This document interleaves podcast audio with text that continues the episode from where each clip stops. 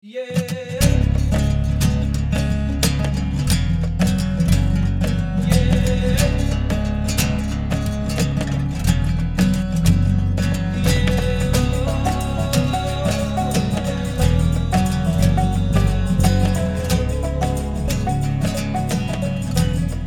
Welcome to this week's Into the Wilderness podcast. It is out a day late, but if you're listening in the future, then we're perfectly on time. We had kind of a good excuse. We didn't have time to do it at the start of the week, and then we were working in Sky, and we were really busy. It would have been out on time, but the weather meant that basically our Sky trip had to be moved to the days that would have been podcast editing and releasing the podcast.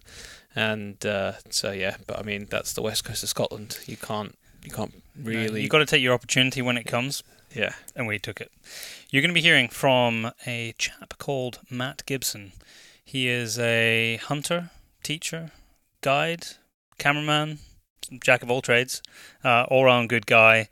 He was a long-running cameraman for Jim Shockey, who most of you will have heard of and who has been on this podcast before, before he went on and did what he is doing now, which, amongst other things, is running the Educated Hunter podcast and Ultimate OE with his partner in crime, Curran Ireland, who's also been a guest on this podcast. So it's a really great chat about his kind of life story and some of his adventures. Yeah, it's a great show. I've just finished re-listening to it again, and I really enjoy listening to it. It didn't entertain you the second time around? It did, yeah. It's about an hour and a half, so lots of entertainment. Exciting news for us is we're heading to the States in a week. We are. So basically, it's going to be February the 3rd, we arrive in Seattle.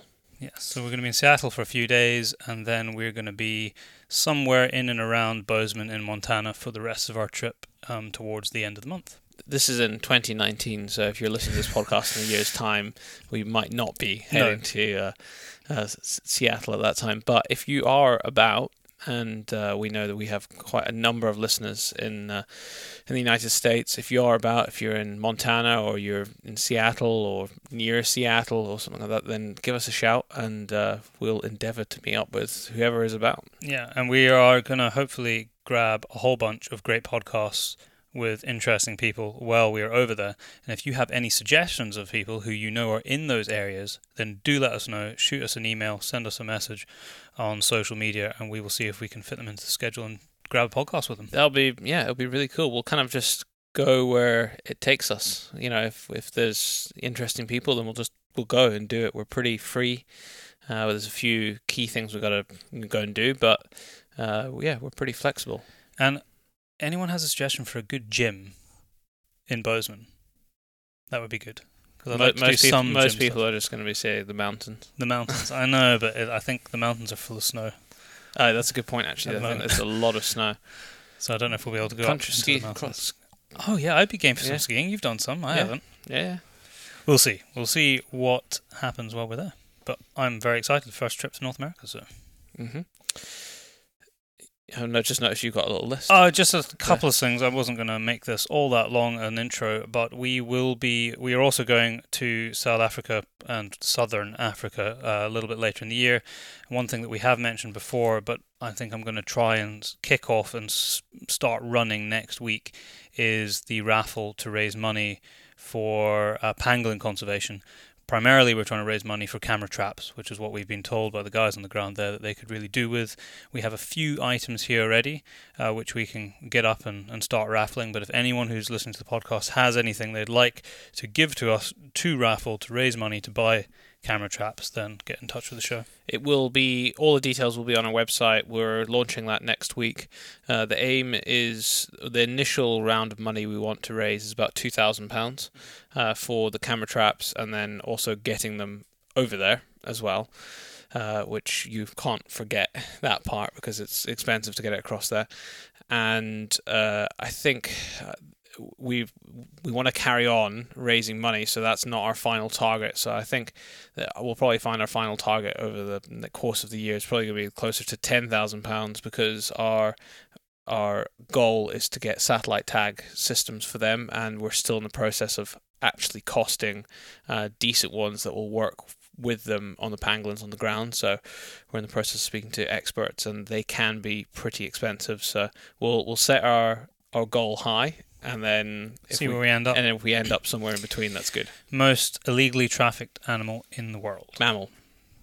Oh, is it not? No, it's the most trafficked mammal. Oh, I wonder what the most trafficked animal is. I'm not sure. I guess persecuted would probably be sharks or something. Yeah, maybe. Okay. Yeah. I'm glad you corrected me on that. Yeah. It might be the same thing. Could check. What? No, it might be the most. Total. It might be, but I just know that it is the most trafficked mammal. But we will be spending some time with them on the ground, hopefully, while we're there, so we'll be able to share some pictures and more information, grab some interviews and some podcasts. So the idea is that we'll raise the money before we go out, so we can actually take the equipment with us, because if anyone has spent any time in Africa, or in fact, it doesn't even need to be Africa. If you just sent any parcel across even the UK, you know that they try and damage them. Or they go missing. In fact, we were talking about it in the last show, and since the last show, we ordered, basically £2,000 worth of stuff from down south in England. And it was, we got a new drone, and then it was a piece of camera equipment. They managed to rip open the box, and it was most of the gear was almost hanging. I'm surprised nothing was missing, and all that was from the middle of England to the top of Scotland. And it wasn't the company that sent its problem. It got destroyed during transit, and it just shows you how bad, like, they abuse the stuff so badly. So we're going to hopefully avoid that by taking it over with us. So we're going to have a case and carry it ourselves, and then it'll be down to us and the... So our target in terms of time frame is middle of April, because that's when we're heading over. So it's not all that long, but we'll kick it off next week. We managed with the chimpanzees. So. Yes, we did. Yeah. And the last thing was just to give you a little taster of what's happening in 2 weeks' time. We have a super long podcast with Sam Thompson about quite a variety of topics, kind of centered around deer. People will remember him. We had a lot of very positive feedback from the podcast that we did at the very beginning of 2018. So we're bringing you another podcast from him, kind of at the beginning of 2019. Yeah, that'll be just at the start when we're in the United States. It will be, yeah. So that'll be really cool. And other than that, that was all I had on my list today to mention to people, apart from the usual competition that we run on the podcast every 2 weeks. And I'm a step ahead today, because normally we haven't done this, but the post is already up on Facebook. It is to win the latest edition of the Hornady Reloading Manual. There is a picture of Rosie with the Reloading with Rosie series. She's holding the latest manual, and all we are asking you to do is tag a hunting buddy below. And that's it. And we will pick the winner at random in 2 weeks' time. I was going to say, if you've got any suggestions of things that you think would be good in the raffle, i.e. you think there's a picture that you particularly like that you've seen of us put up that maybe we could get printed and put in the raffle. No, it's not a raffle. It's an auction. We're doing an auction. Well, I'm not... Yeah, no, so it will be an auction. I haven't quite worked out how we're going to do that yet. There must be a way to auction... I'm sure we can. Yeah, we'll have to work it out. Sorry, yeah. I'm sure we can manage an auction somehow on Facebook or otherwise. Yeah. If there is something that you think, it would be really cool if you could get one of these on, then we'll try our best to do that and accommodate. Yeah, I was just trying to think what's in the bag upstairs. It's been a while since I looked at it. We've been collecting a few things over the last 6 months. Yeah, we have been putting things aside. We'll certainly manage to put in a volume 2 of Modern Huntsman. Yeah, we'll be able to do that. We've got a whole bunch of stuff from Gerber. We'll even, you know what we could even do, and I'm pretty sure we can do this, we could probably run 2 auctions in a way. One in the UK, and because we are going to the US, maybe one in the US as well. And leave some stuff with Tyler to post up. Potentially. Maybe. You'll find out next week. But especially with the Modern Huntsman, we could do two. Excellent. Well, that is it. I hope that you enjoy this awesome conversation with Matt Gibson. Matt, welcome to the Into the Wilderness podcast. You are the second half of the tag team, which is the Educated Hunter, of which we've had Curran on before, and our listeners might remember him. If they don't, they can go back and listen to that, which I recorded with Curran in New Zealand, your home country. How have you been over the Christmas and New Year period? Has it been a relaxed one for you, or has it been a busy one? Well, Technically, it should have been relaxed, but my partner, she's a full noise holidayer, so relaxed is a loose way to put it. And I'm born on Christmas Day too, so there's a birthday party just in there as well. So we, it was good. We're over here in Canada, so we spent Christmas in Salmon Arm with a good friend of mine, Michael, and his wife Sarah, and their young son Eric, in Salmon Arm, and they're actually poultry farmers out there, so got to check out his new poultry unit. But yeah, did Christmas, and then birthday we went snowmobiling up in the mountains for the day, which was awesome. And then we did 2 days skiing in Revelstoke, 3 days skiing in Nelson, New Year's Eve, and then I drove back, I think it was 7.5 or 8 hours of winter driving back to Vancouver to start work again on the 2nd. So yes, some time off, but not exactly what I describe as relaxing. In big countries like the US or Australia, these long distance journeys, people just sort of rattle them off like it's nothing. But if someone had to drive from the north of Scotland to the south of England, it would be quite a big deal. But people over there just seem to do these 8-10 hour drives on a fairly regular basis. Yeah, it's a fascinating thing, to be honest. Because same thing in New Zealand, right? Yeah. If you, 3.5 hours was considered to be the limit of any drive in any direction. That was sort of your striking distance to go away for the weekend. And then once I got over here, we started doing sort of 25, 30-hour drives to get from A to B. It sort of puts everything back into perspective. Like we used to routinely drive from Vancouver Island across to Saskatchewan, and that's sort of 20 plus hours, and then routinely drive from here all the way up to Whitehorse, which is again probably pushing closer to the 30 hour mark. And it's not like they do it over a few days, you just get in a truck and drive and just tag team. So it puts things in perspective. It does help that fuel's a bit cheaper over there. It does help, and to be honest, their roads are pretty good. Going back to New Zealand, suddenly, 5 hour drive, no worries. But when we drive our roads in New Zealand, there's a lot more driving involved. Whereas over here, you can get on a highway and put on the cruise control and give it death in a straight line for long periods of time and cover a lot of distance. Whereas in New Zealand, it's a little bit more maintenance involved on cornering and things like that. Well, unless you get stuck in traffic, there isn't 30 hours of driving to be done in the UK, because you can drive wherever you like within probably about 12. Yeah, I think the longest I've ever done is 14 hours, and that was from here to Plymouth, and that is the bottom of the country, basically. Probably with traffic as well. Yeah, I remember the first real big punch I did was with a guide outfitter. His name's Joel Wilkinson. He runs an outfit out of Watson Lake up in the Yukon, and he used to drive from Alberta up back home again. And I hitched a lift with him once back up to Watson Lake, which is 3.5-4 hours short of Whitehorse and just over the BC Yukon border. And he introduced me to spits, which are the sunflower seeds, flavoured sunflower seeds. Okay. And we remember he said, these are the best thing. These are the only thing that keep you awake, because you put an empty Starbucks or Tim Hortons, or would have been in Canada, cup in the cup holder, and you put a handful of these things in your mouth, and you have to shuck them or shell them with your teeth, and then you sort of stick the shells on one side and then the nut on the other side, and then every so often you reach forward and you got to spit the shell into the cup. And if you're actively doing that, it's really hard to go to sleep. So we decided that we were going to have a competition to see who could fill up an extra large Starbucks cup first with shucked sunflower seeds. And by the end of it, I had blisters on the tip of my tongue from working the seeds, and the dill pickle flavouring sort of started irritating it and getting all nasty. So I ended up with a horrible ulcer on the end of my tongue as a result. But yeah, that was my first experience of a long distance drive. That is the most ridiculous competition I've ever heard in my life. Let's try and shuck seeds with our mouth and fill up a cup.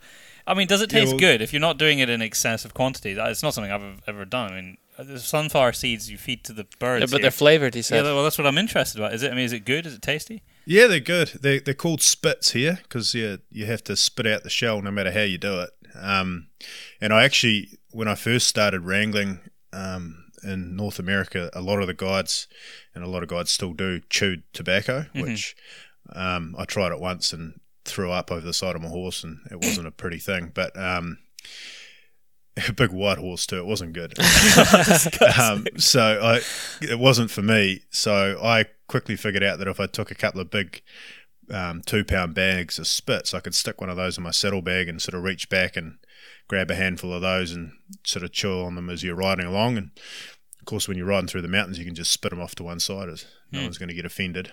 It's the things that, you know, on Ace Ventura when he's on the plane and he like chews up those nuts and spits them out on the on the handle next to that woman. It's been a lot of years since I've seen that, but it's worth a rewatch. I watch it every so often. It's timeless. So what does January look like for you? Because I know our other American friends or folks who are maybe not from America but certainly live there, January, start of Feb, is just show season, and they're not at home. They're basically going around all the shows, and it's just a manic 4 or 5 weeks. Have you got yourself into that? Yeah, I've been doing that for a while now. So in a previous life when I was guiding, it was part of my life, and then when I got into the filming stuff, it was part of my life, and now with Ultimate OE and what I do with Curran, it's still part of my life. So January is basically show month. So you've got Safari Club, which is in Reno this year. It's shifted back there from Vegas. You've got the Wild Sheep Show. You've got Dallas Safari Club, and probably a whole bunch of other ones that I'm not remembering. But yeah, it is very busy, and very busy for our clients. So Curran and I will be in Reno next week. And for us, we don't have a booth. We're not actively selling anything. It's just a really good opportunity to get around all of our employers, say good day, shake their hands, and figure out what they need for staff for the upcoming season. So yeah. It is a very busy time at the start. And this year, because it's early, we're actually doing the show, and then we get straight back on a plane and fly directly to New Zealand, where I pick up. We've got another full roster of young men and women from New Zealand who are coming over to Canada to work in the outfitting industry. So our training starts directly after that show. So that'll take us right through to the end of January. So yeah, busy. We'll touch on that a bit to explain it again for people who didn't hear Curran's podcast, what it is that your business and training is. But in terms of shows, to give people an idea who have never been, like we've never been to the shows, and we were thinking about doing it this year, but there are a lot of shows and there's a lot of differences between them.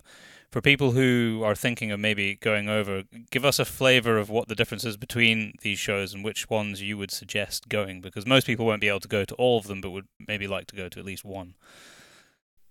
Yeah, absolutely. So start with Safari Club International. That's the one that we're going to, and it tends to be the biggest hunting show. The outfit is there. I forget how many exhibitors, but it's in the thousands. Like, it's a big show. And it's very, I guess, hunting safari orientated. It's probably got the biggest range of different outfitters from around the world. And all of the really high-end outfits will be there. It's very similar in a lot of ways to Dallas Safari Club. Dallas is a little smaller, a little more intimate. So that is similar to Dallas Safari Club. So if you can only make it to one of those, then it's probably not worth going to both. There's a lot of people who go and exhibit at both. And then you've got the SHOT Show, which tends to be in Vegas. I think it is again this year, which tends to be more of an industry, equipment, firearms type deal. And that's huge. That is massive, yeah. There's not as many hunting outfitters who exhibit there. It tends to be more of the equipment and industry and firearms and everything that goes in and around shooting and hunting. It's an awesome show to go to, particularly if you're a bit of a gear nut. Then you've got a bunch of different shows. You've got the sheep show, so the Wild Sheep Show. That's always appealed to me, the sheep show. Yeah, it's cool. It's definitely a more of a... I don't know how to describe it. Certainly more of a free-range mountain hunting feel. Mm-hmm. I really like that show. I would go to that show probably over a lot of the other ones, but it's just not as big, and we don't get as much coverage in terms of what we need to achieve. You know, it just doesn't have, all our outfitters aren't there at the same time. So I would love to go to that show more often. And it's got a great feel. They do packing competitions and a whole lot of that kind of stuff too, which is certainly more grassroots outfitting type show. Really enjoy that one. And then there's obviously a bunch of other ones. There's the ATA show, there's the elk show, there's the big one they have in Harrisburg. That's a big show. That's like, I think it's like 10 days. It's huge. Oh, wow. And a lot of outfitters there too, but it tends to be more, again, sort of a blue-collar type show would be the best way to describe it, I think. Hopefully not offending anyone out there. Sorry if I am. We don't worry too much about offending people. But anyway, there's plenty of options. Happy to help too if anyone wants a bit of advice on which show to go to, whether it's a good thing or not. I've certainly been to a few over the years. Are there any big shows in New Zealand? There's two hunting shows now. There's another one that's actually called the SHOT Show, which started last year in Auckland. So Curran, we do actually exhibit at that one. So Curran was there last year. I was over here in North America, so I haven't actually been to that one yet. But apparently it's got scope to become quite big, just because it's up close to our main population centre. You got Auckland and Hamilton and Tauranga right there, so got a good feed of people. And then we have what's called the Seeker Show, which is in Taupo. That's been going for probably 15 years, and that's sort of slowly growing in popularity. And there's another hunting show there that is available to Kiwis. How does a young Kiwi end up in the States? And what was your progression? Because I know, so we first, to give people a bit of background, I think you contacted me because we had said that we were going to New Zealand to go and film. And you contacted me and said, well, hey man, if you're going to New Zealand, it would be cool if you could hook up with my business partner, Curran. I'm sure I'd be able to take a couple of days out to take you hunting. And luckily, I was able to take you up on his offer for that. And I had an absolute blast. And Curran's a proper gent, and he'd only just had a baby a week before, and I don't know how the hell he managed to get permission to drive hours away from where he lives to go and take me hunting for a couple of days, but he did. So he must have an angel as a wife as well, who I did meet, and she made dinner for us that one night. So it was great to meet him and his family. But what is your career progression been to the Educated Hunter, which we'll get to, and an Ultimate OE? Because that's not where you started. The first of your career that I know of is you as a cameraman, but I don't know if there was anything before that. Yeah, I mean, it's an interesting one. It's depends how detailed you want to get, but loosely speaking, I got through the end of university and I was on a track to do a master's in wildlife management. And as you know, you've been to New Zealand, you sort of have a general idea of New Zealand's version of wildlife management, and it never really washed with me. It was always a search and destroy, everything with warm blood is a pest. And the word management, I found, didn't really apply. It was more pest control. So I naturally butted heads with a number of the lecturers there, and I got to the point where I'd finished my bachelor's degree and I was posturing to do my master's, and I just sort of had a confrontation with one of my lecturers who I told she had a overinflated sense of self-worth, which went down like a burning orphanage, and sort of butted heads, and at that point it suddenly occurred to me that maybe, you know, that trajectory and going to work for DOC wasn't right for me. DOC being your sort of Department of Conservation. Exactly. Yeah. So at that point, I sort of very strongly felt that I wanted to make a difference within the sort of hunting and game management and how our animals are managed at that point. So this is very early 20s, is it? Yeah, early 20s. I would have been, at that stage, 20, pushing 21. But you know, I felt very strongly, but at that point, after a conversation with my old man, it didn't really feel like I had the experience to make any of the difference or the changes that I wanted to be involved in. So started looking around for other things, and the outfitting industry in New Zealand, particularly at that time, was relatively covert. Nobody, well, I certainly wasn't aware of that you could take people hunting and get paid to do it. And when I figured that out, that was a big move for me, a big revelation. So I proceeded to email and call every outfitter in New Zealand until somebody picked up the phone. I managed to get a meeting with a guy called Mike Freeman, who used to own Kiwi Safaris. So I got a meeting with him, and he was nice enough to give me a shot. And from there, I did basically 3 years worth of guiding in New Zealand. But it was in my first year, at the end of the season, I'd sort of done my apprenticeship. Head guide at the time, Colin Rainin, said, "Look, we've got these guys coming over from Canada. He's bringing a camera crew. I can't pay you, but I need, if you're keen, it might be good people to meet. If you want to carry a backpack." So at that point, I didn't have anything else to do. I was just planning on trapping possums to kill a bit of time. So I stayed and hung out, and it turns out that guy was Jim Shockey. He came over with his wife Louise, and his son Brandon was the cameraman. So was with them for a period of time. Me and Brandon have subsequently become very, very good friends. I was best man at his wedding. So from there, they left and actually came back to New Zealand. By that stage, I was up in the North Island, and my boss called me and said, "Do you think you can find a samba for Jim?" So samba deer are, for those who don't know, originally from Bangladesh, I believe. They're a big-bodied deer. They live primarily in the swamps. They're very cunning, very furtive. One of the only deer that are naturally nocturnal, so they are very hard to hunt. So went from zero guiding experience to actually sort of semi-outfitting a hunt in the North Island for Jim Shockey and his family. That's not a bad progression, eh? No, and to be honest, I didn't really know what I was doing, and I learnt a lot. And I remember distinctly thinking at the end of that hunt, under no circumstances do I ever want to be a cameraman. That looks like the worst job ever. And at the end of that, Jim said to me, "Look, if you're ever in Canada, look me up."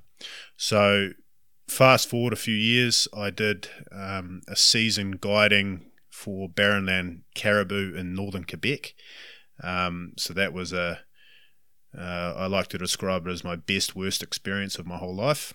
I did a season wrangling in northern BC, and at the end of that season, I actually picked up the phone and said, "Hey Jim, I'm in Canada, how about giving me a job?" So that's how I ended up picking up a camera for the first time. That's a fairly long-winded explanation, and there's a few details I've left out. I want to pause there before we start talking about your career as a cameraman. Your guiding progression, I mean, it's such a huge amount of experience that you gained in actually a relatively short period of time.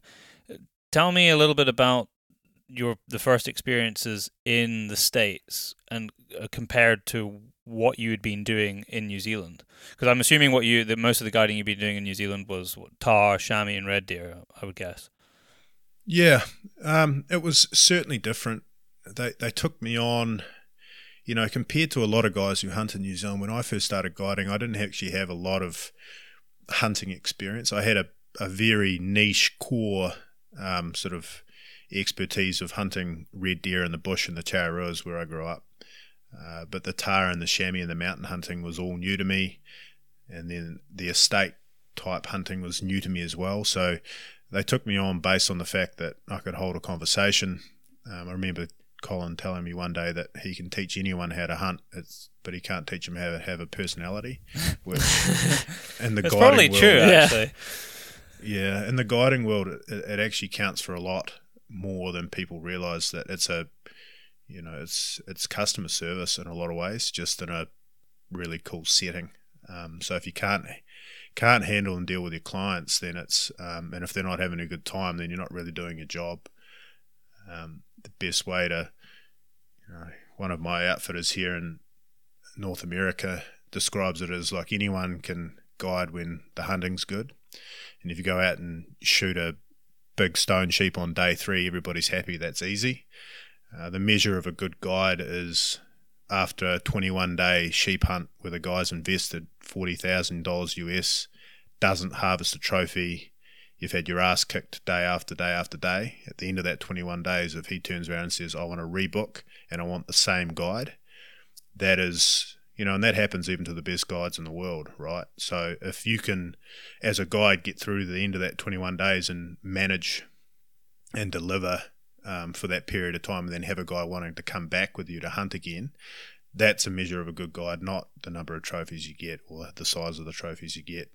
That to me is where it goes. So yeah, for me I was relatively inexperienced, but I learnt a lot quickly in that environment. I had a number of really great mentors within Kiwi Safaris, and then in my first year, as I said, I went over and guided in northern Quebec, which was completely different, a massive eye-opener for me.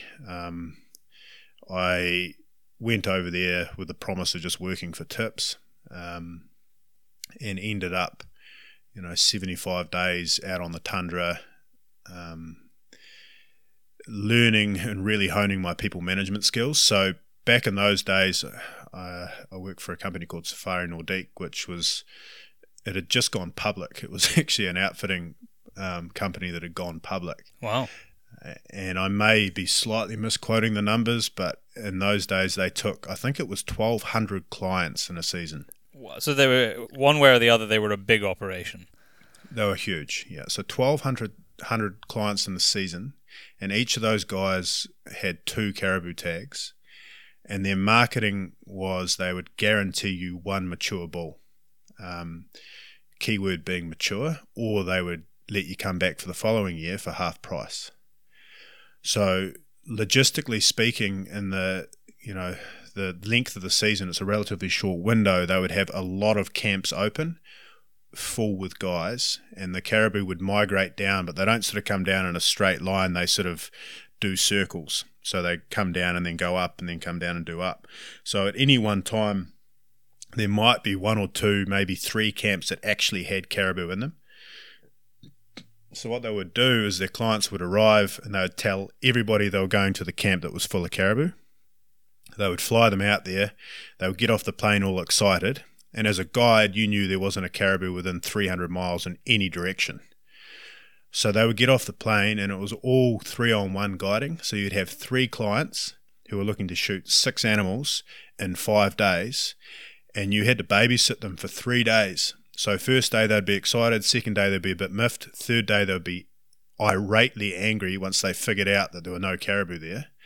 And then on day 4, the plane would turn up, they would pick up the guys that had been there for 3 days, fly them to where the caribou were, they would tag out in a day, and then you would get 3 more guys who were all excited and thought they were going to shoot caribou that were already there. So you got pretty good at, as a 21-year-old kid, I was having, I was 3 days at a time with 3 guys who were basically, every time you put them on the plane, they were flat out angry. And I was working for tips, so I wasn't getting paid and I wasn't getting any tip money because they weren't getting a chance to shoot any caribou. So that sounds like a shit deal. I literally for 2 months, and I had a Kon-Tiki, like a bus tour booked around Europe, that I paid for, but I had no spending money. Like my bank account was 0.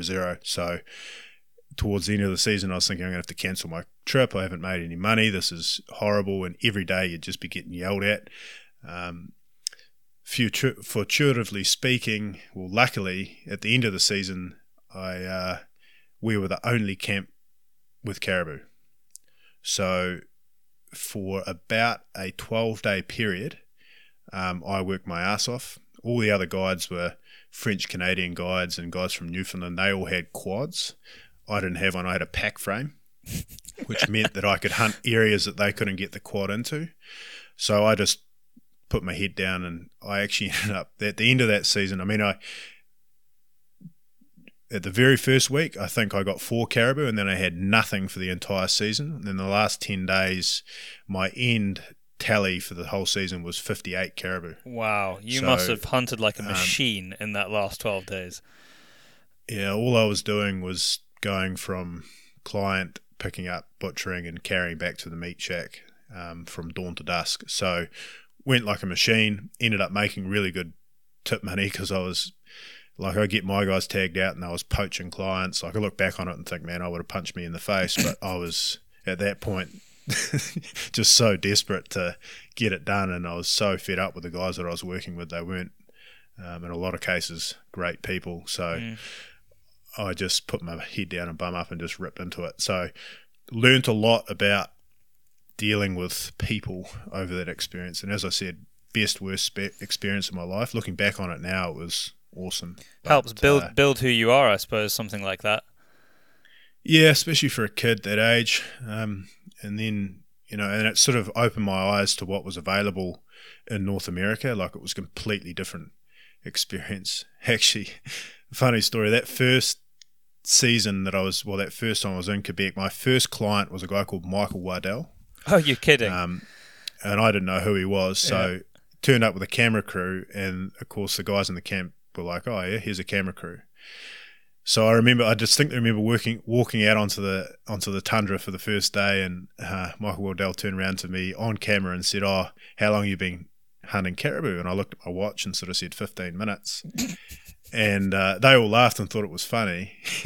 We went out and we killed 3 with a bow, and at the end of the day, it became pretty obvious that I'd never actually seen a caribou, like period, never seen one before we killed this thing with a bow. The first caribou I'd ever seen. They all thought that was pretty funny. And then, of course, our caribou dried up for the whole season. So it was a sort of a baptism of fire.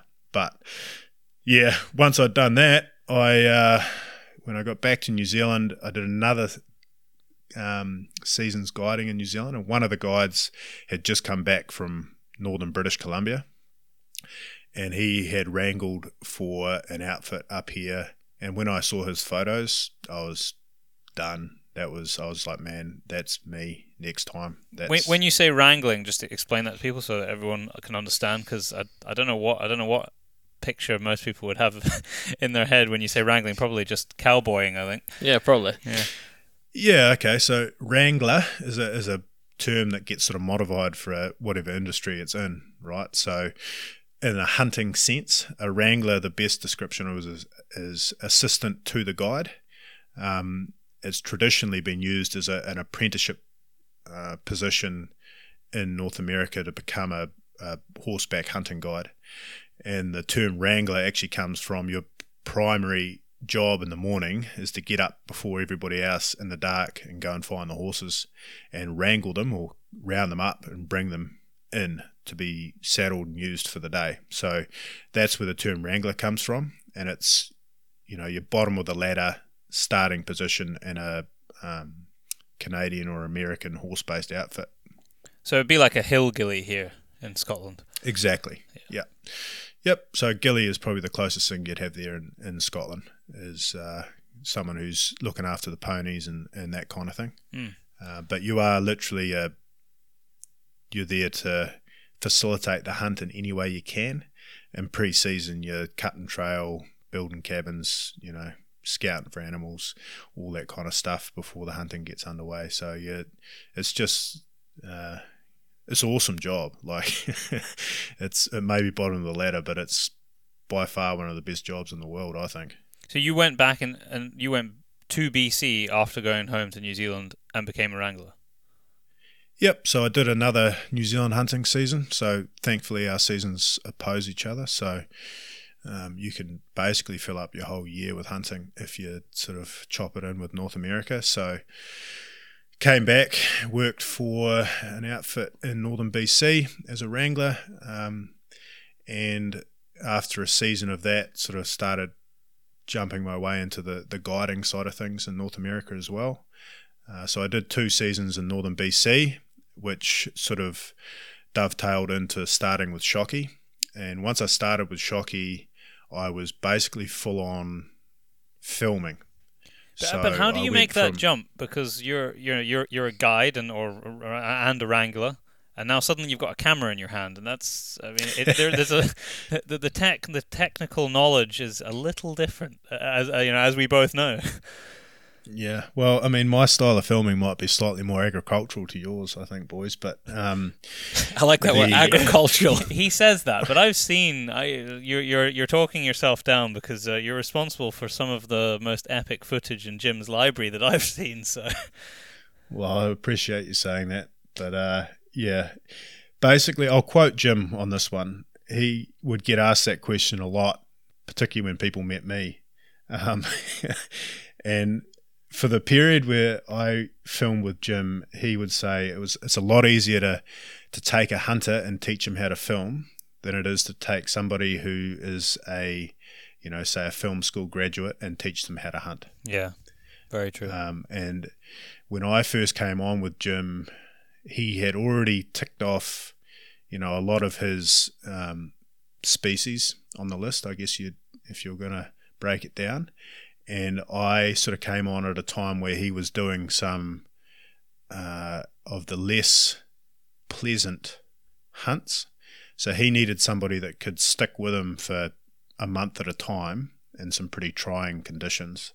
So he was happy to mentor me and teach me and put up with my shitty filming until I got to a point where I was actually producing some decent stuff. Yeah. And just to sort of put some context around it too, in the background when all this guiding and hunting's going on, me and Jim's son became very, very good friends. And Branlin, I don't know if you've had a chance to meet him, but he's a very talented, creative guy. And just through my relationship with him and when I started filming with Jim, the whole concept of The Professionals came about when Branlin and I were living in Kelowna over the winter, and basically Branlin was working at a furniture shop, which is a pretty massive waste of his talent, and I was at the end of basically 4 hunting seasons back to back with a pocket full of tip money and not a lot of motivation to get another job for a while, so we were basically living it up in Kelowna doing nothing. And I'm sure Jim was like, man, I've got to figure out something for my son to do. And he came up with the concept of The Professionals while we were living there. So Jim basically sent it was like a 2 A4 piece of paper concept to Brandon, who read it, thought about it for a week, and then basically turned around to me and said, mate, I'm going home to start this. And then 2 weeks later, I followed him back to Vancouver Island, and we lived in the guest house / edit suite there. While he worked on The Professionals, I picked up a camera and started filming with Jim. And in all of our time off, we would sit down and research cameras and watch movies and TV shows and try and figure out things. So while Bran was sort of figuring out the editing and the technical camera stuff, I was sort of his guinea pig in the field filming with Jim, trying to figure out how it was going to look and how we were going to do it. So, starting off, literally my introduction into cameras was in Saskatchewan. I got stuck in a northern camp. It was 30 below. I didn't have the right clothing or gear. I had a camera thrust in my hand, and the next day I went out filming. So I just sat in my room that night and pushed every button on the camera to see what it did. Yeah. And, in those days we're still filming with HDV tapes. Yeah. Figured out that you had to stick all the batteries down the front of your jacket to keep them warm. Been there. Yeah. And just started filming out of a blind. I don't think I got any usable footage for that whole season, but once I got to the end of that, then it was straight into it with Jim. I think my first international with Jim was in Africa. I think my first ever, well, it was Eva's first trip to Africa too. It was her first hunt. I've seen that footage. Yeah, so did you take that? Is that your footage? Yeah, that's all mine. All right. Yeah, so her first hunt, she shot a warthog, I think. And at that point, me and Eva became really good friends as well, because she was doing something for the first time as well. So we were both sort of newbies on the block, if you like, and learning together. So I was there filming. She was there hunting for the first time. And that was a lot of fun. And then Louise, Jim's wife, was there as well. At the end of that sort of South African safari, they went home, and I think my first real one that I filmed with Jim, it was just him and I, was actually we darted a black rhino, which, yeah, for those listeners who don't know, black rhinos are kind of like their little angry cousin in the rhino family. They're particularly cantankerous, and particularly ones that have been darted a few times, so they figure that out and they don't particularly enjoy it very much, I don't think. No. So that, to precede that hunt, they would give you basically a waiver that said, explained that this animal's worth close to $1 million and we're not actually going to shoot it because it's worth more to us than you are, kind of waiver. So sign on the dotted line, and then you got to sneak up, and Jim was using a bow with a dart on the end of it. So we literally snuck up and shot this black rhino in the ass with a bow, and for whatever reason the charge didn't go off properly, so he didn't actually get a dose. He just spun around highly agitated, and there was three of us sitting there hiding behind some, like, literally two sticks, and they haven't got the best eyesight. It was just sort of early in the morning, and I distinctly remember the rhino standing there looking at us and then looking at a bush next to us, trying to figure out which thing it was going to deal to, and thankfully it decided to kicked the shit out of the bush, so it ran it over and tore it out of the ground and stomped on it and then ran off, which was very frightening. And then once we regrouped, we had to do it all again. Now we had to sneak up on a rhino that was already very agitated and expecting somebody to sneak up on it. So it was that was sort of my first ever filming under pressure, I guess, with Jim. And I still remember him critiquing my footage afterwards. It was, he's you've met Jim, haven't you? It's pretty, yeah. I was at a filming where in Germany, and he was there just a couple of weeks ago, actually. Oh, good. So yeah, but that's a high pressure situation for what is pretty early in your serious filming career. Yeah, and from there I never really looked back. Once I sort of go over that hurdle, like from there we went to Uganda, and then we're back in the country for a wee while, and this is going back a few years now, but you know, I from that point on was travelling anywhere between 280 and 300 days a year. That's not for close to 5 years. Is that's you? When you say travel, you mean you're completely out of the country and you're filming stuff? Yep, so either out of the country filming, or in the Yukon, northern BC or Saskatchewan, and one of Jim's outfitting territories filming. So yeah. It was 300 days a year hunting or travelling. So your travel days were counted in that, but it meant that essentially hunting all the time. And I would take a month and go home back to New Zealand, and anything that was left over was sort of days in between picking up visas and regrouping. Wow, that's a lot of time. It's a hard, a lot of people, I don't think, we're nowhere near as bad as that, but it's a hard lifestyle, and I think a lot of people from the outside looking in don't appreciate it. It always looks awesome. You're a camera guy. Because they see the best bits. You're in cool countries all the time, and it just looks awesome. But when you put it like that, and you're away from home, it basically means that's your 100% your entire life. There's no stuff that you can do at home, or any kind of normality or regular things that you can do, because you're always on the road, and it can never last forever. I don't think that.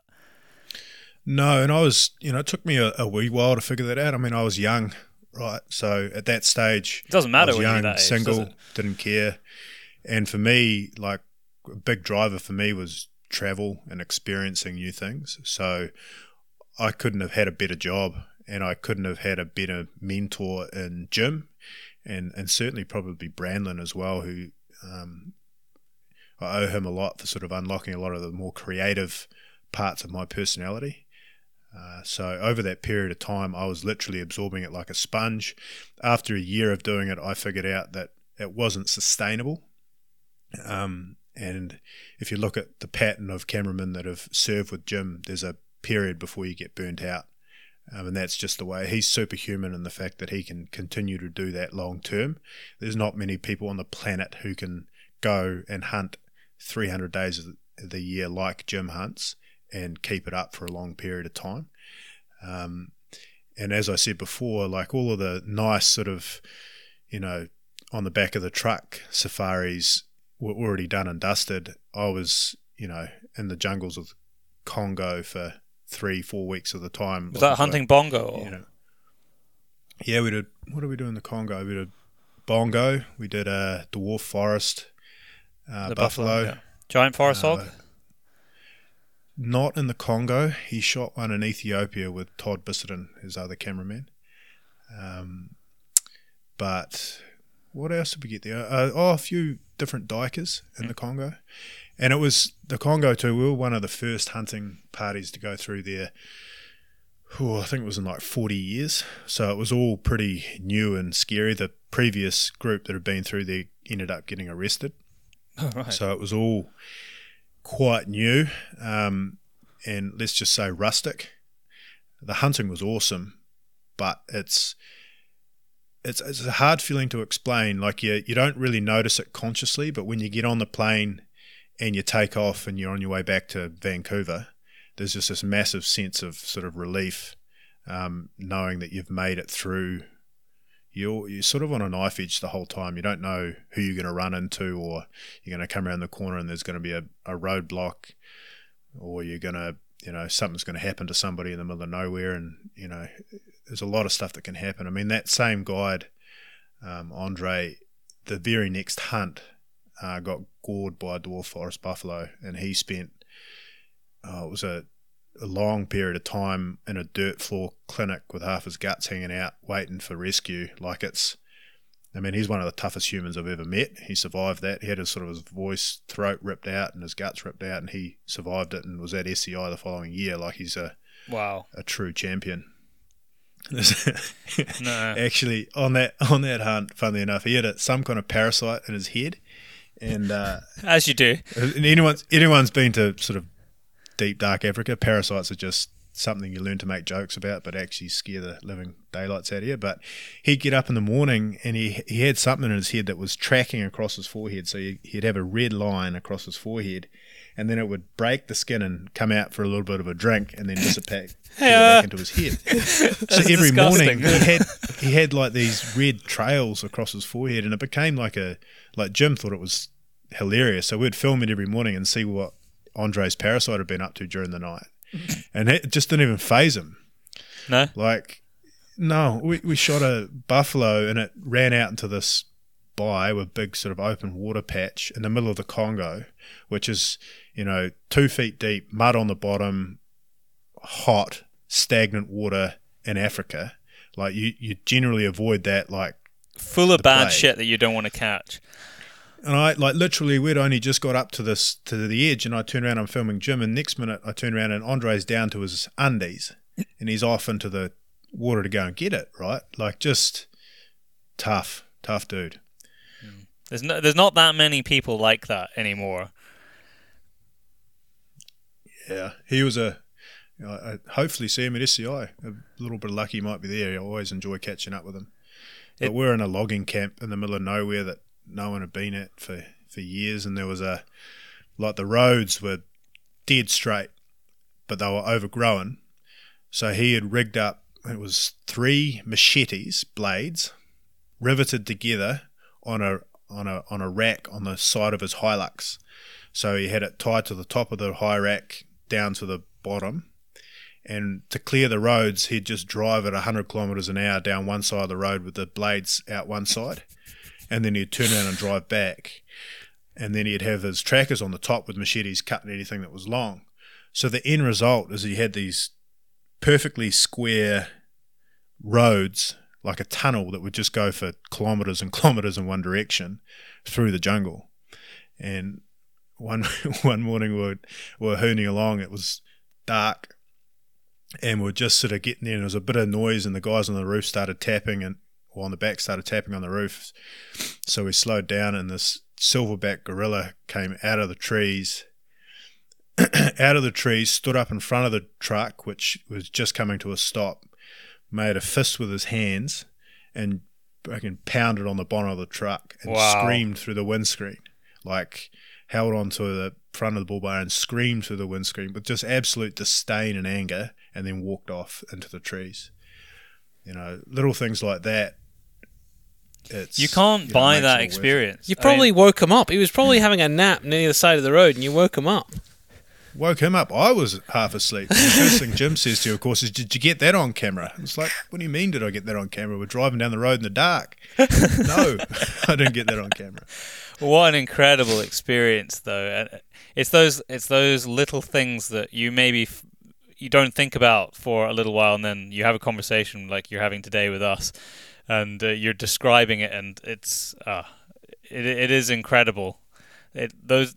And it's not even when you're doing sort of the main activity that you're there to film. It's all the little things that make up the journey and adventure that is the reason that I love going to the place. I've never done anything in sort of Central Africa. A lot of stuff in the southern part of Africa, but I would love to go into Central Africa a bit more. The only thing is, and you were alluding to earlier, is that a lot of those countries are quite dangerous, and you're certainly on edge the most of the time you're there. But you get to see and experience animal encounters that you can't anywhere else in the world.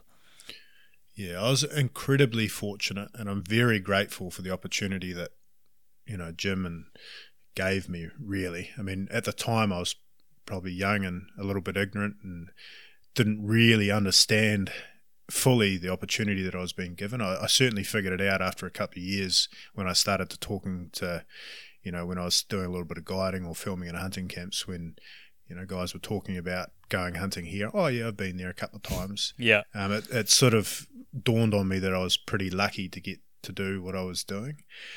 And in all fairness, I mean, Jim probably deserves another plug here. I don't think I would travel to a lot of those countries without him. He is a very perceptive, and you always felt safe with him. He would smell bullshit a mile off. He has a very, I don't know the best way to describe it, but no one would get away with anything, and he would pick up on things very quickly. And if we were in dangerous situations, he had an uncanny knack of being able to diffuse them with humour and just talking to these guys. Like, you. One minute you'd be having guys pointing machine guns in your face and getting aggressive, and situation was going sideways, and 2 minutes later he'd have them laughing and giggling and wanting to be on camera.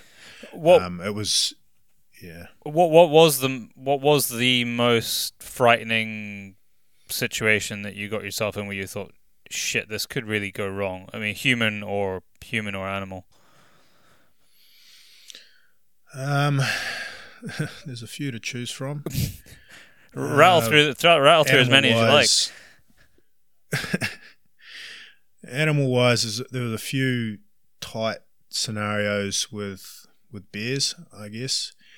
Had a few in the Yukon, some with Jim, some during my guiding career that could have very easily gone the other way.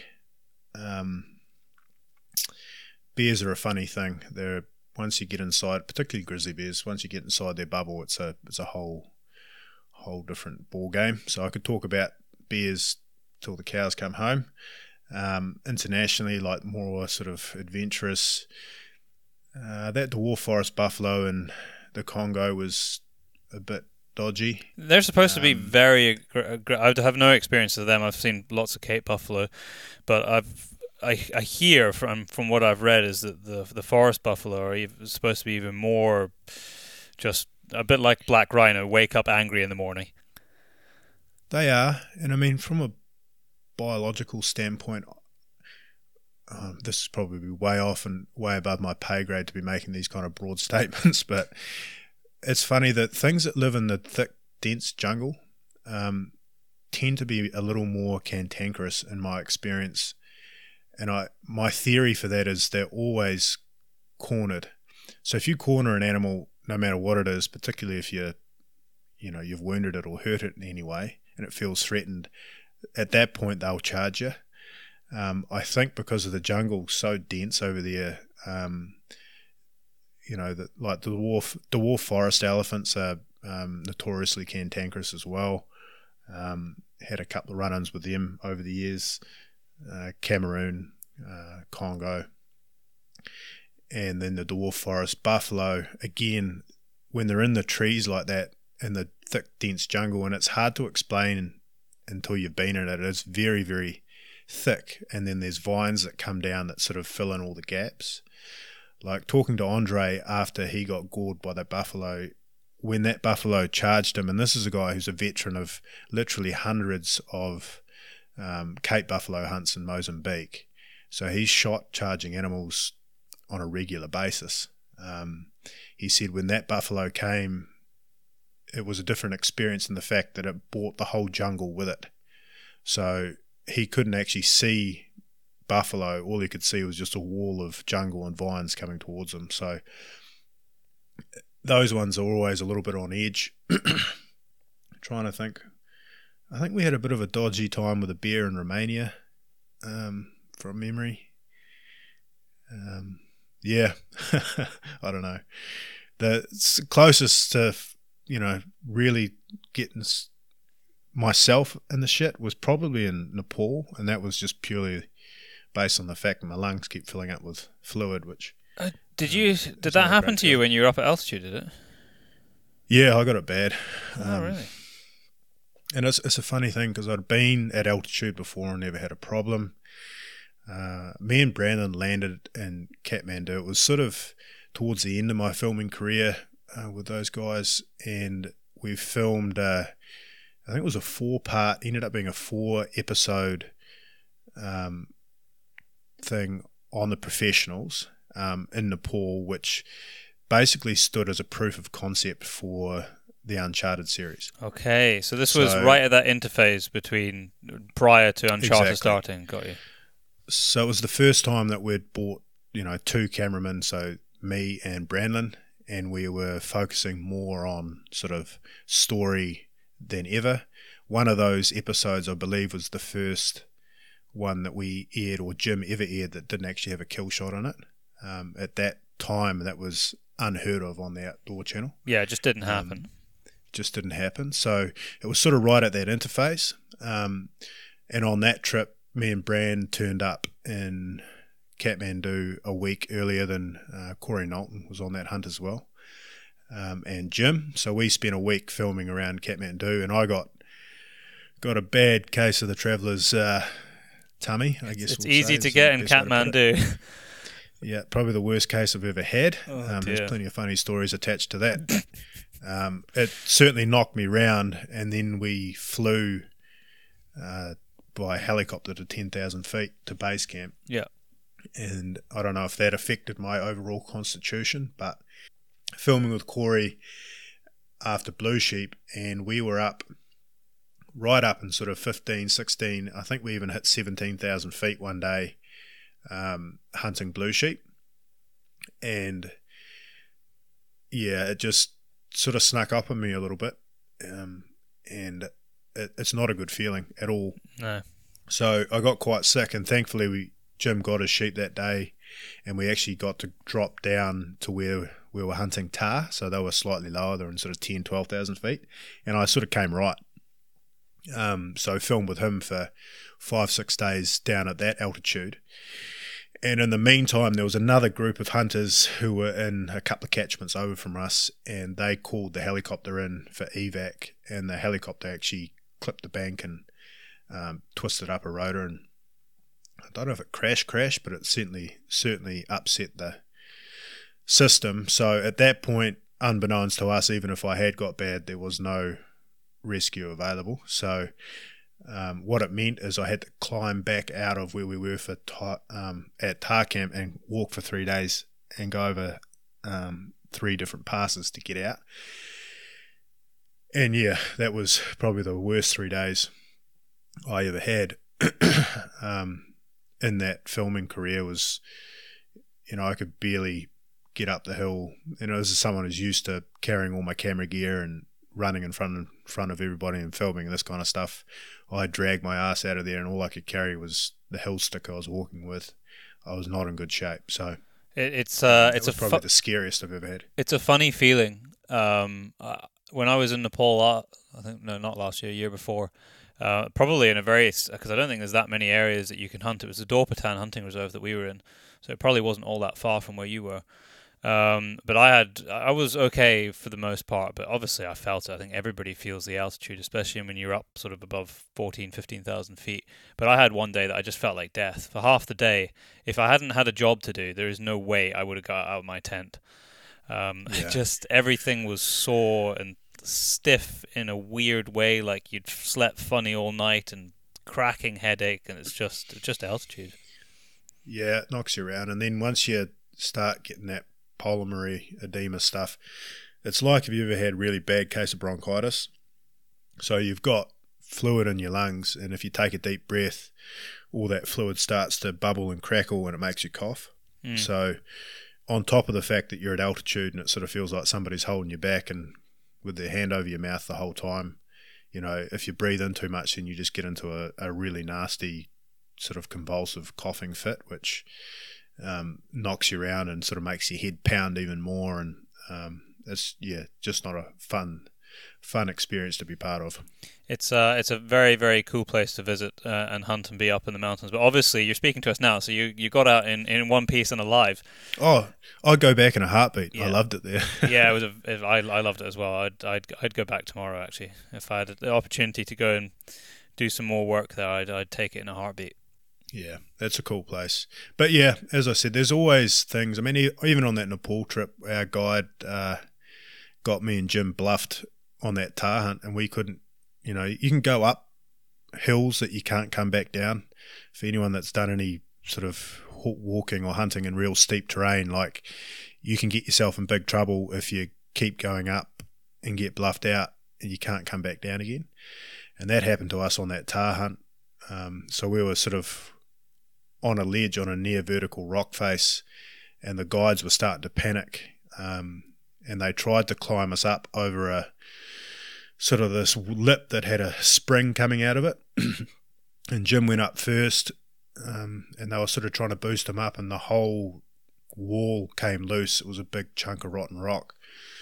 And Jim was very lucky that his guide basically took the weight of that boulder on his thigh, which he actually broke his leg. Ooh. And managed to catch Jim, but I was behind them filming, and that I distinctly remember the bulk of that rock glancing the outside of my knee as it went past and over the cliff. So there was a few times like that there that you sort of look back on now and think, man, that could have ended a lot differently. They have a funny, the Sherpas and the guides there, they have a funny view of danger, because I did stuff there that I would never ever do in another country, but you kind of put your faith in the fact that they do it all the time and they live and work in that environment. But yeah, they definitely do things that in the Western world you would just be like, no, it's not worth the danger and level of risk. Yeah, you soon figure out that. Oh, excuse me. I know that you said it's a good job that we moved the podcast by a day because you've been recovering from man flu for the last few days, so you're excused. Well, I was in Mexico and I got the Mexican version. Oh, sorry, Mexican man flu. That sounds even worse. Yeah, and then I got back to North America and I was starting to feel healthy, and then I got the North American version, so it's not a great start to show season. But yeah. Let's skip forward from there. So that you said that was at the end of your filming career. So what was what did you do next, and what was the sort of the crunch that made you think, okay, I need to move on and do something else? Because we all know you're very good friends with Brandon, and as you said, that was the sort of the starting point, the starter of Uncharted, which ended up being and I think it's still going, but certainly the first season was tremendous and incredibly successful, and a beautiful piece of cinematography as well as storytelling in some awesome places around the world. So I would guess that you probably would have been involved in that if you were still filming. Yeah, so right at that crux, so we did Nepal, and then I think the next trip was Congo, and then the next one on the books was Papua New Guinea, which I think is the start of Uncharted. It is, first episode, yeah. So from that point, that was the best part of 4.5-5 years running at that pace, and I was burnt out, to be honest with you. I had a pretty serious decision to make. I've always had a pretty strong entrepreneurial sort of spirit within me. And I sort of got to that point where I thought, okay, I could jump on to this for another, 3 or 4 years. But the filming is sort of not my real core passion. I do enjoy filming and photography as sort of a hobby now, but it certainly wasn't my main driver. And it wasn't getting me any closer to, like at the start of this podcast, my real passion lies in New Zealand and seeing our game animals obtain a little bit more value than perhaps have been given right now. So it wasn't getting me any closer to sort of what my core purpose really was. And I just couldn't sustain that pace any longer.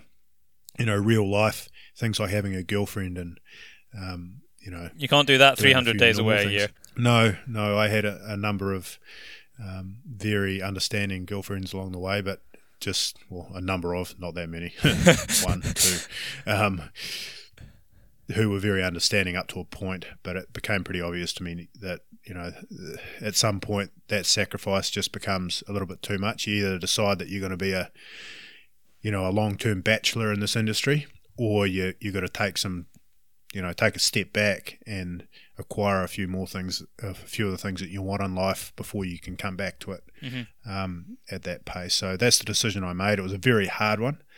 It was, particularly given how close I was and still am with Brandon and the rest of the Shockey family, it was not an easy decision. But at that point, it was a matter of trying to figure out what this relatively extensive by that stage, given the intensity of the learning curve, but very random group of skills could possibly do as a business. Yeah, I was pretty sure pretty unique. I didn't want to be an outfitter. Yeah, very unique. So I didn't really want to be an outfitter at that stage anyway. My little sister Hannah had actually worked in a hunting camp in northern BC, the same one that I did, and worked there the same year that Curran worked there and wrangled there for the first year. So Hannah met Curran first, my little sister, and at some point during that period she emailed me and said, look, you need to meet this guy Curran. You and him basically sound like the same broken record. Here's his email address. I'm sick of hearing about all your harebrained ideas from both of you because they're basically the same. So why don't you guys start talking? So we did, started sort of flicking emails back and forward. And we actually started our first company together without actually physically meeting in person. No, that is wow. I just can't imagine doing that. Not even having a chance to look the other dude in the face and in person, and you start a company together. Well, to be fair, just as a caveat, at one stage at the Golden Moose Awards, sort of mid-professionals, he was there at SHOT Show, the guests of some clients, and he'd had a few whiskies, and we'd just won a bunch of awards, and it was open bar for us down the front in the VIP section, so I'd certainly had a few whiskies. He randomly bowled up to me in the crowd and said, "G'day, I'm Curran Ireland, I'm Hannah's sister," and I shook his hand. Okay. And then he vanished into the night. So I had shook his hand. I had very hazy recollection of it. But to be fair, we had actually met. All but briefly. It was 2 or 3 years later before we started having these conversations. And it just felt like the right fit for us. I knew, at his core, he had very, very similar values to what I had. Mm-hmm. So we just decided to give it a crack, and Ultimate OE, the company that we run together now, was what was born out of a number of different iterations of what we should do together, but the idea of taking young Kiwis and giving them the opportunity to have a similar path to what I got in North America was sort of the basis of what we do.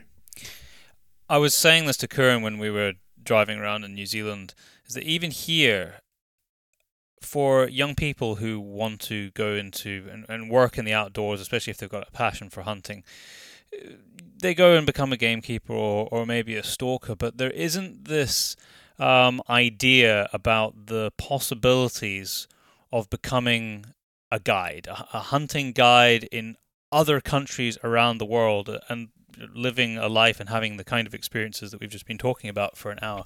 They don't exactly bring it up on careers day, do they? No, they don't. At school, this was not something they mentioned to me. When they looked at the kind of things that I enjoyed, I can't remember what they said I should do, but it sure as hell wasn't that. But that would have been the perfect fit. But that is that is kind of the doors that you open as a company and a training outfit, specifically for young Kiwis. And I think that's awesome. I wish there was something like that here. It's not that difficult to get into the sort of the hunting industry here if it's something that you're passionate about, because there is a fairly sort of regimented way now with training through colleges to go and become a gamekeeper. You have to be very dedicated to it because it is very much a lifestyle choice more than anything else.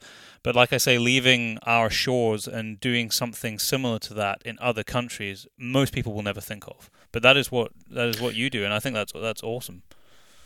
Yeah, and when we first started, to be honest with you, it was very similar. It was there wasn't a lot of people going and doing what me and Curran had done.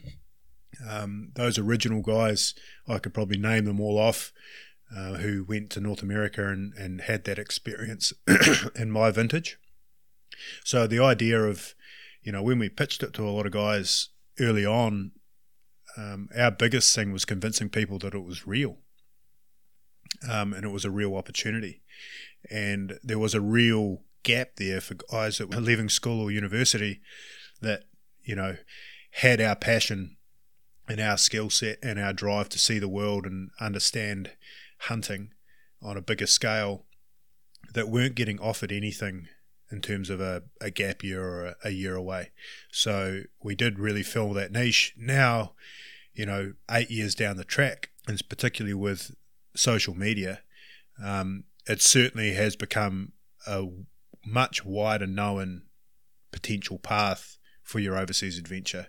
And, that's a function of social media and a function of us sending probably over 200, yeah, we are over 200 now, young guys to Canada to work in the industry. So that's had a marked effect both on those young men's lives and young women's lives, but also on sort of the overall landscape of what's possible in the hunting industry in New Zealand, I think. I was with one of your young gentlemen only a few weeks ago up at Invermark. Oh, yeah. Who was that? Oh, at Invermark. So that would have been... this will test me. I'm trying to remember his name now. It was the ginger guy. With the beard. I can't remember his name. With the beard. What was his name now? You got three people there, I think. Yeah, I think Invermark's one of our bigger ones. Hmm. Well, he was having a good time. So Reese? Yeah, I think it was. He hadn't left the Glen. No, since he arrived, he hadn't left the place. I said, "Are you interested in going to see anything else?" He's like, "Nah, not really. This is fine." Oh, excellent! Yeah, well, that Scottish one's going really well.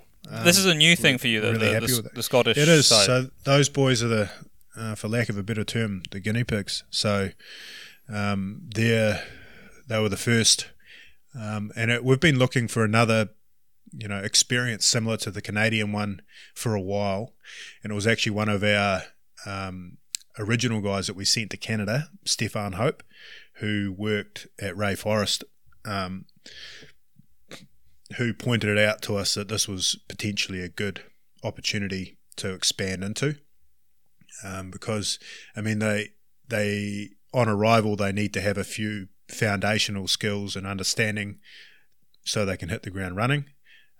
And from the estate point of view, they like to know that the guys we're sending them have been through an application process, some training, and we can sort of match them up with what they're looking for. So it is working really well.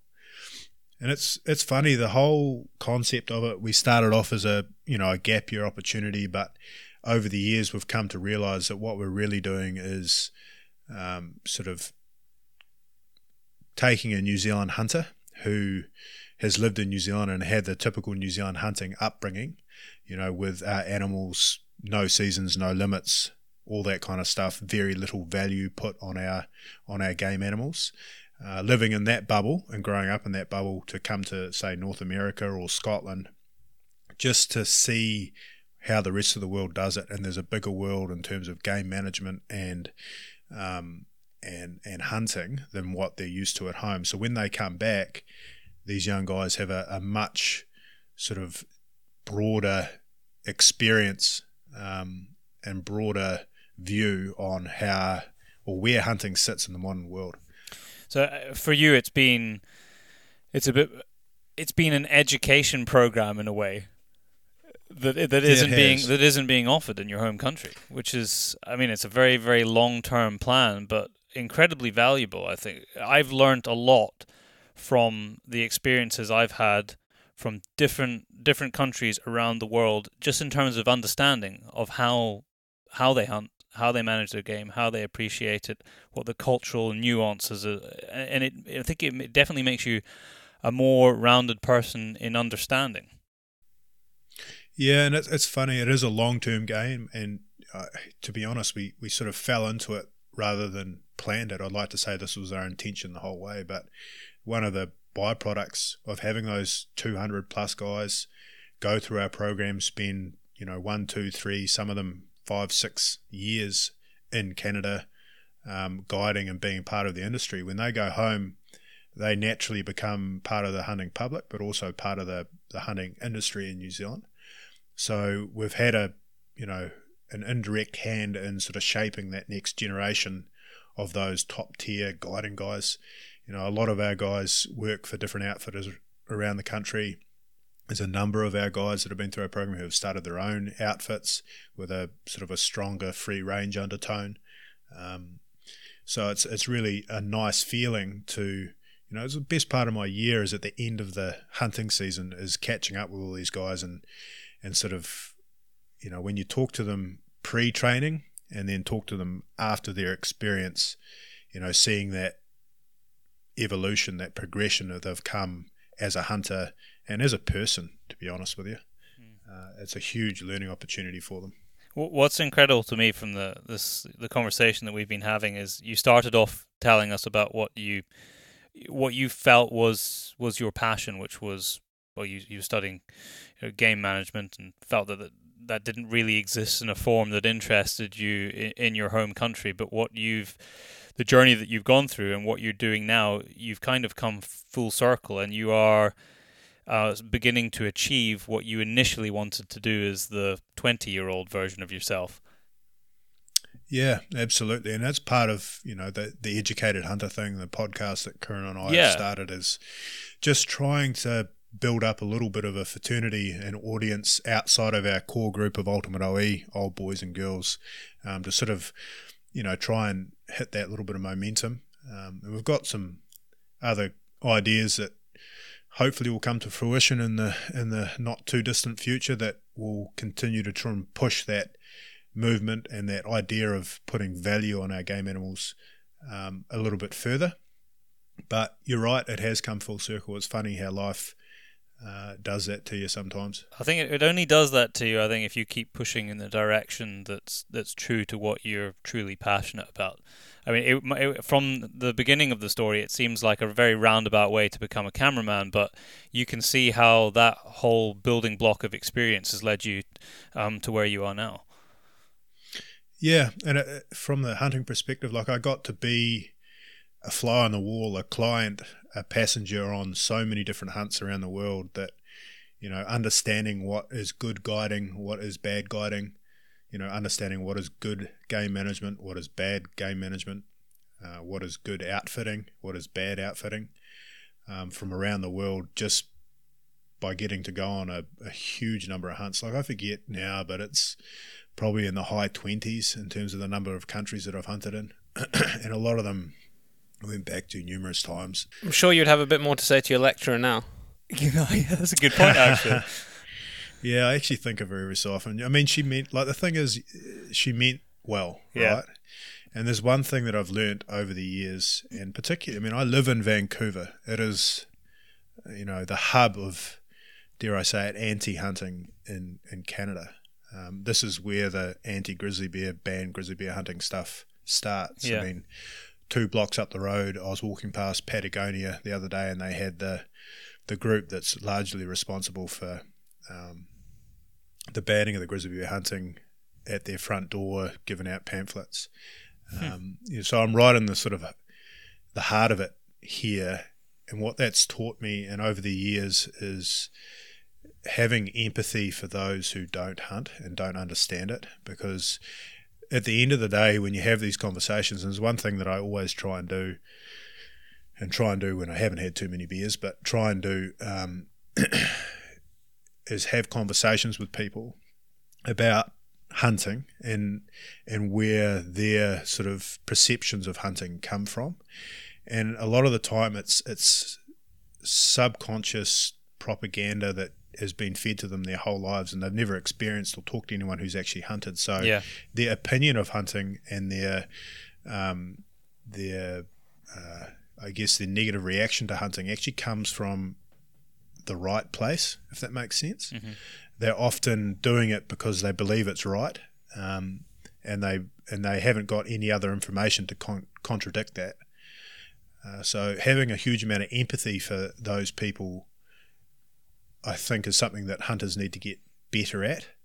And it's funny, the movement that's sort of happening here, there seems to be a movement, the likes of, the Joe Rogan podcast and guys like Cam Haines and even Steve Rinella now being on Netflix has had a massive effect here in terms of generally people seeing hunting in a different light. And it moves it more into the mainstream, doesn't it? It's mainstream where it's becoming slightly more commonplace, whereas before you'd have to go and seek it out if you were specifically interested in it. But like you said, now it's on Netflix. Whether you're interested in it or not, the thumbnail is going to come up and you might at least be intrigued. Yeah, and I think Steve's a great ambassador for the right kind of hunting. He's very well read, very well spoken, and delivers a very clean and concise version of hunting that I think shows us in a positive light. These days, 5 years ago, if the hunting subject came up, someone bowled up to me and said, "I heard you're a hunter," it was often quite aggressive and negative. Now, when people broach that conversation, they are coming from a place of genuine curiosity. Like, they've got to the point where they understand that there's probably more to the story than they originally would have thought. So that's a positive. That's good. Yeah, I'm not sure whether we're quite there yet here in this country, but certainly there are inroads being made, and it is all about just making it relatable and more commonplace and mainstream, so it's not something that people are surprised to see or hear about. But we have it on our even UK Netflix here, Meat Eater, which has been a great thing to see. How many seasons? I think it's three seasons. Quite a few seasons on Netflix. Yeah. There's been there was a short stalking documentary on the BBC of all channels, maybe 6 months ago. Chefs are increasingly cooking with game. We always get knocked back a few steps, I think, in terms of positive progress with something negative that comes out, whether it be illegal persecution or some normally celebrity with an axe to grind, and just because they don't particularly like some form of hunting, because they have profile, it knocks a lot of very good, honest progress back quite a bit. But you have to keep pushing on in the kind of direction that you've been highlighting there. Yeah, I mean, it's funny. In a way, and this is going to sound a little bit weird, but I kind of envy the extreme anti-hunters in a way, and the fact that it's so easy for them to get traction like that. I mean, all they need to do is strike a nerve on the emotional side with people who don't understand hunting, and they get such massive pickup. A headline of rich Texan shoots endangered black rhino for fun. You put that on any tabloid or on the internet, it's the ultimate clickbait. People are going to click on it and react in an emotional way. Yeah. It's inflammatory. And every paper wants to run the story. Absolutely, because it's going to get readers, it's going to get clicks, it's going to get traffic. Like, the people who put that up there don't actually care about A, hunting, or B, the black rhino. They don't give a shit. They're doing it to get people to react. And it's very easy to get people to react when they are emotionally connected to an animal, wrongly or rightly, that, they've been brought up to see, they've watched The Lion King, and that's their entire biological understanding of how it works in Africa. So when you've got somebody shooting a lion, their first response is an emotional one, and they get quite angry quite quickly without any sort of real pretext to what the real story may or may not be. Emotional decision making when it comes to wildlife management anywhere in the world is a very poor way to make decisions, but unfortunately it does seem to be more and more commonplace that we see things being done at a governmental level. Grizzly bear hunting in BC being one of them, and there are a couple of other instances around the world where decisions are being made essentially based on the emotional reaction of the general public rather than hard science, which is a very dangerous precedent to be set, and hopefully something that the hunting community around the world will work hard to address, and convince people that we need to make our decisions based on the science and what we actually know rather than what you don't like. Yeah, and I think all of us as hunters, you know, whether it be you're in a position where we can make media that portrays hunting in a correct way, that educates people a bit more, or it's simply grassroots level where you're having conversations with people who don't hunt, I think we've all got a responsibility to portray it in an accurate form. I think we've been guilty a lot of the time as hunters when somebody challenges us about it, to react in a very emotional, sort of angry, I'll do it because I want to do it and you can't tell me what to do type manner. I think now that doesn't really fly. You have to, as I say, have empathy and explain, you know, take the time to really explain what makes you tick and why you do what you do, because everybody's very different. Yeah. But you need to have a reason. I think even within yourselves, you need to have a clear, thought-out reason as to why you're doing what you're doing. Because if you can't explain it to yourself, you've got no chance of being able to explain it to anybody else. Yeah. And it's funny because hunting's just like anything, right? You've got people who probably hunt for the wrong reasons. I guarantee that exists. 100%. Like anything in life, yeah.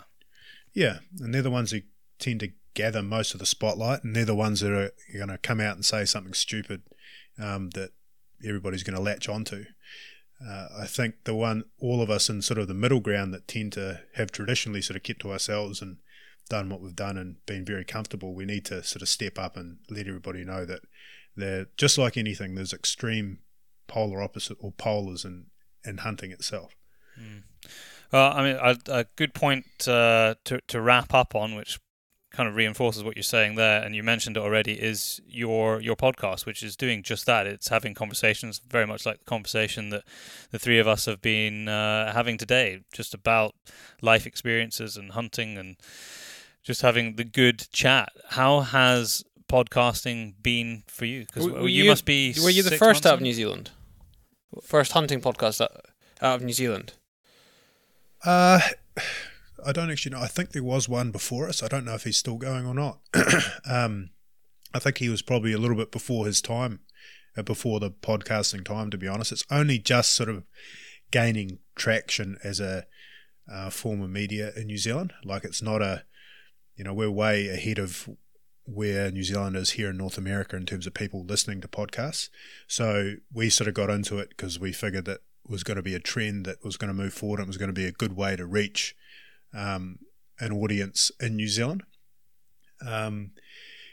It's been different for me, to be honest. It's not a natural thing for, believe it or not, listen to me with my verbal diarrhea on here, you would think, but it's not a natural thing to talk about oneself in a long-form media in terms of being a Kiwi. And I'm one version of that, but Curran, my business partner, is another version. Like, the last thing that he would have done or wanted to do 10 years ago is sit in front of a microphone and have talk about himself and ask questions. So it has been a bit of a baptism of fire. We are trying to get better at what we do. And we're sort of, at the moment, to be honest with you, caught in a sort of we've got a sort of a base New Zealand audience. And then, of course, just by the nature of who we talk to and where I live and you guys as well, we've got quite a big standing international audience. So trying to decide whether we sort of double down on the New Zealand specific topics and people we try and keep it sort of New Zealand and international. We're not too sure which way to go, but we'll get through another year and see where we end up. Well, I enjoy them. It's the podcast sits in my podcast list, so I think you just got to keep doing what you're doing. Your UK listeners in Scotland, they're from us. Oh, are we claiming though? Yeah, we're claiming those ones. Yeah, I don't know. You'd see our analytics and you'd be like, oh, wow, okay, so you really are just starting versus you guys who are all over the place. It's just time. With most of these, we've often say to people that you can listen to the podcast stats, you know, from the providers of the podcast hosting platforms, and most podcasts don't get beyond 30. That's. Yep. I think I told Curran that when I was with him when we recorded a show when I was in New Zealand. I said that 30 is the kind of golden standard to get past, because you can get past 30, there's a good chance that you'll manage to carry on growing in listenership and make it a sort of a viable platform. But I think you definitely did. Curran texted me straight away. Did he? We've got to get to 30. 70% of all podcasts only average about 120 listeners a month. I think that's about right. Yeah, it's way smaller than you think. And it's only once you get into that sort of top 30% that your numbers start into growing, the thousands. But the vast majority of podcasts that are on these platforms, there's only 100 people listening. Interesting, or less. But we're above average. Good, yeah, good. It is funny though, because you're saying an international audience, and when we were looking at the stats, and a new place pops up, and we had one. I think it must have been 2 years ago.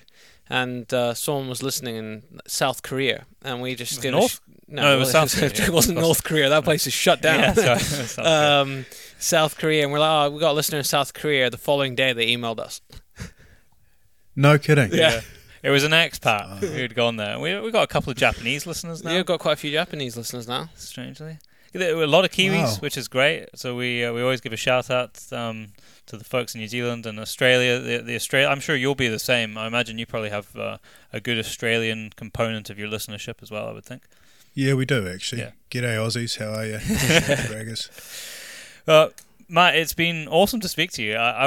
We need to have a chat, hopefully face-to-face next time, because there's a whole heap of things that I'd like to talk to you more about, particularly about New Zealand, which is... what you said was the focus and main drive behind the podcasting that you're doing in terms of wildlife management and where you see the future. Or we could have delved into the tar issue, which I know we chatted about on WhatsApp, and I actually preemptively, not knowing that it was going to happen, did discuss it a little bit with Curran when I was in New Zealand, and then the big tar issue came up in the months after that.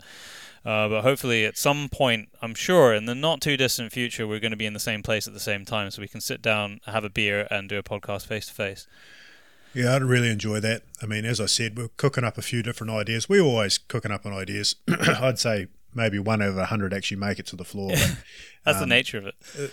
The general theme of our ideas right now is certainly in and around creating that value around New Zealand animals, and a real...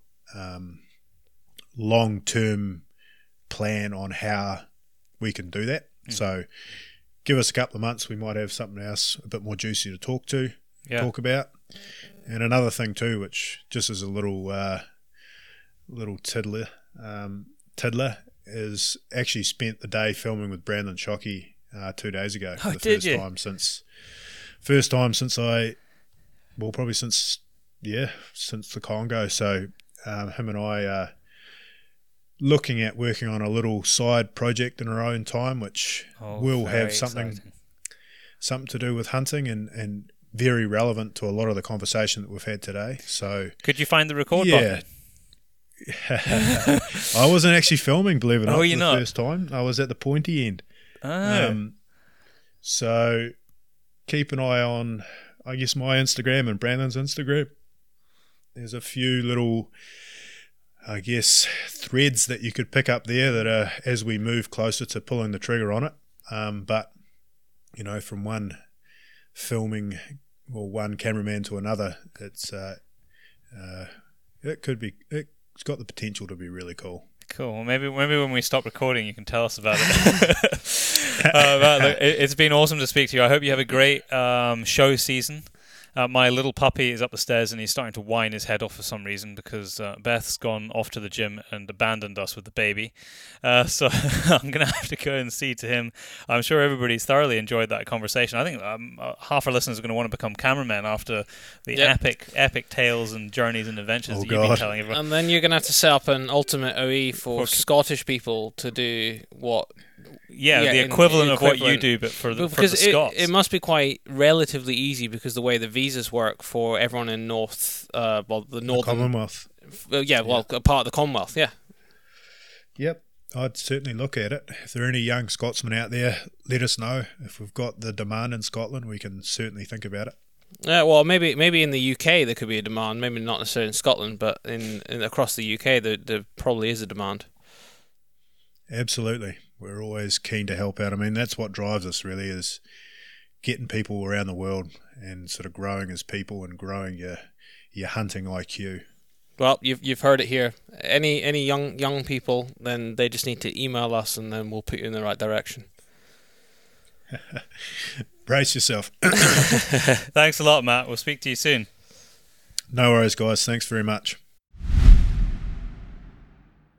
And that's it for another 2 weeks. Hopefully we'll get it out on time next time. I'm pretty sure we will. It's not the best start of the year that we managed to get the second one of the year, I think, out late. Is it? Two in a row. Two in a row. Dear me. But standards are slipping. Standards are slipping, but improvements are on the horizon as well. So, we're getting a whole new setup, like we said before. Like, changes are happening to the podcast for the better. And hopefully they'll bring everyone a better experience. Well, by the time we get back from the States, we should have a bank of podcasts ready to go. I'm so excited. 6 months worth. And especially if anyone that listens has either lives in the United States, particularly in the areas we're going to, or if you're from somewhere else in the world and you've been there, shoot us some suggestions of what to go and see, what to do, because it's better to get that kind of knowledge from people that are either there or have spent a bit of time there, because I think knowledge on the ground is better than any guidebook or Google page that you can come up with. I think it's way better. We're actually spending a little bit of time over there with a long-term podcast. Yeah, we are. So that's really cool. And don't forget to enter the competition, which is already up, waiting for you to tag a friend on Facebook to win the latest edition of the Hornady Reloading Manual. If you'd like to contact the show, then it is podcast@paceproductionsuk.com. It should be in the description as well, but if you'd like any more information, then head over to our website, which is thepacebrothers.com, or just Google The Pace Brothers. It's the first thing that comes up on the interweb. And it's also almost the end of the shooting season in the UK. Sad times. I think we talk about it in the next show, actually. But yeah, we do with Sam, yeah. But yeah, it's almost the... But you know what? It's crazy, though, because you say it's sad, but then we're majorly busy with shows and everything else. I know. And then it just comes again. I know. It'll be here before we know it. August the 12th, which this is exactly what we talk about with Sam in two weeks' time, is when does the season kind of feel like it starts for you? Yeah. And for me, I said it's kind of, August the 12th. But we'll be in Norway on August the 24th, I think it is. Yeah. Because Lisa's getting married. Yes. So we'll be there. One of my first questions was, and I'm sure she'll forgive me for this, is there anything to hunt in Norway around at that time of year? My first question was it an open bar? Because I don't think I can afford to go otherwise. I'm there with a hip flask I'm hiding it from IV the drip. Yeah. Well, I think that's us. Next time you'll hear from us, we'll be sat down with Sam Thompson. For 3 hours. 3.5 hours. I was thinking when we finished that podcast whether we should break it up. No, we'll just fire it out in one go, because that's about 2-3 days of commuting for people. Exactly, you can just stop and then pick it up where you. It's left so off. Varied. It might as well be almost three podcasts in terms of variation of conversation. When we first started the podcast, we used to split up like the 2 hour ones, but then when we start getting feedback from people and often when there'd be a 3 hour one, people would save them for long journeys. So it made no sense to break them up then. So. And also a lot of people have asked to have Sam back on the show. It's true. I mean, he was the first one last year on the show and he hasn't been on since. I don't think. No, he hasn't. He hasn't been on since. And the feedback we got from the last show was pretty damn good. Yeah, bring him on again. So now we brought him back on again. And you've got him for 3 hours. Almost a year to the day. Yeah. He came back on.